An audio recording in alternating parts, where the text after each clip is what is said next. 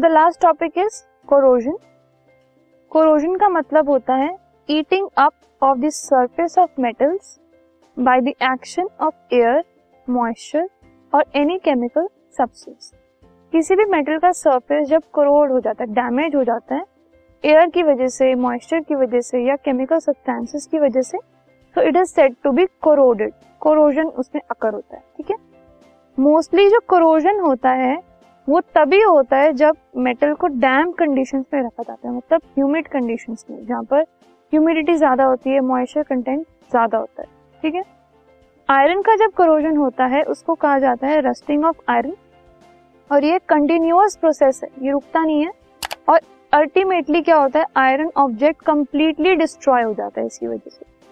जो iron object है, उनको डैम कंडीशंस में रखने की वजह से वो एटमॉस्फेरिक ऑक्सीजन के साथ और वाटर के साथ रिएक्ट करके सरफेस जो है उसका ब्राउन कलर का सब्सटेंस बना देता है दैट इज़ रस्ट रस्ट को केमिकल जो उसका फॉर्मूला है it is iron oxide Fe2O3 मतलब उसमें जो वाटर ऑफ़ क्रिस्टलाइजेशन होता है वो n number of water of crystallization हो सकता है।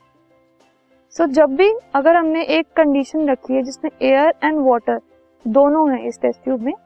तो यू कैन सी आयरन जो नेल है वो रस्ट हो गई है। इस केस में वाटर है लेकिन एयर नहीं है ऑयल से कवर करके एयर की एंट्री बंद कर दी है।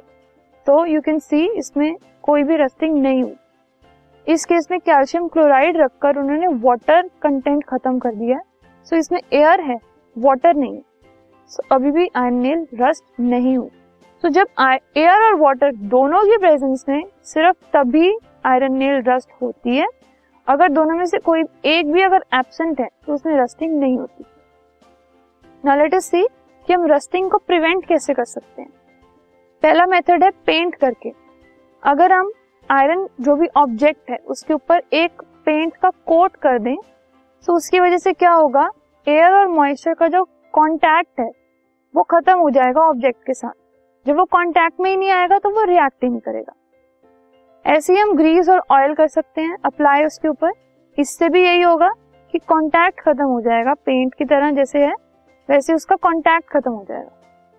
गैल्वनाइजेशन गैल्वनाइजेशन होती है एक थिन लेयर ऑफ़ जिंक को मेटल के ऊपर कोट कर देना। कैसे? मेटल को डिप करना जिंक के अंदर। उससे क्या होता है? जिंक की कोटिंग आ जाती है मेटल के ऊपर।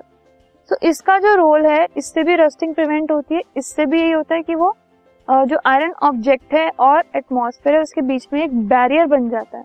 इससे वो कांटेक्ट में ना आकर वो रिएक्ट ही नहीं करते और वो रस्टिंग हो नहीं पाती। ऑक्साइड लेयर फॉर्म ही नहीं होती।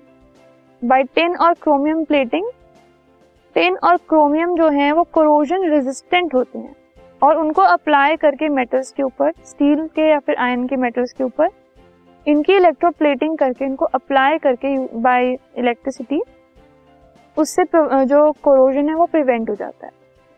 या फिर alloying iron to make stainless steel pure iron ना यूज़ करके हम आयरन के अलॉयज यूज़ कर। लें मतलब उसके mixtures homogeneous mixtures with other metals और नॉन मेटल्स अगर हम उसको क्रोमियम और निकल के साथ अलॉय कर लें तो स्टेनलेस स्टील बन जाता है। और जो स्टेनलेस स्टील है उसमें रस्टिंग नहीं होती तो कुकिंग यूटेंसिल्स सीजर्स नाइफ्स ये सब जो हैं, ये सब स्टेनलेस स्टील के इसीलिए बने होते हैं क्योंकि उसमें रस्टिंग नहीं होती है। So these are some of the methods जिससे आप रस्टिंग को प्रिवेंट कर सकते हो। This is all about the chapter metals and non metals this podcast is brought you by hub hopper Shiksha Abhiyan अगर आपको ये पॉडकास्ट पसंद आया तो प्लीज़ लाइक शेयर और सब्सक्राइब करें और वीडियो क्लासेस के लिए शिक्षा अभियान के यूट्यूब चैनल पर जाएँ।